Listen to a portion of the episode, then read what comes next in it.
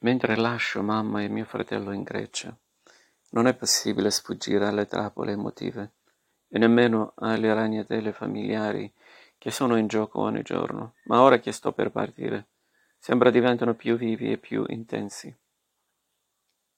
Ogni volta che sto per partire di casa c'è questo cubo senso di lutto. Con le condizioni di salute di mia mamma c'è la possibilità che sia l'ultima volta che la vedo.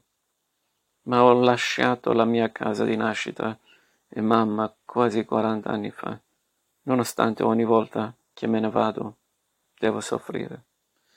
Perché ogni volta che stiamo insieme siamo condannati a ripetere un passato irrilevante?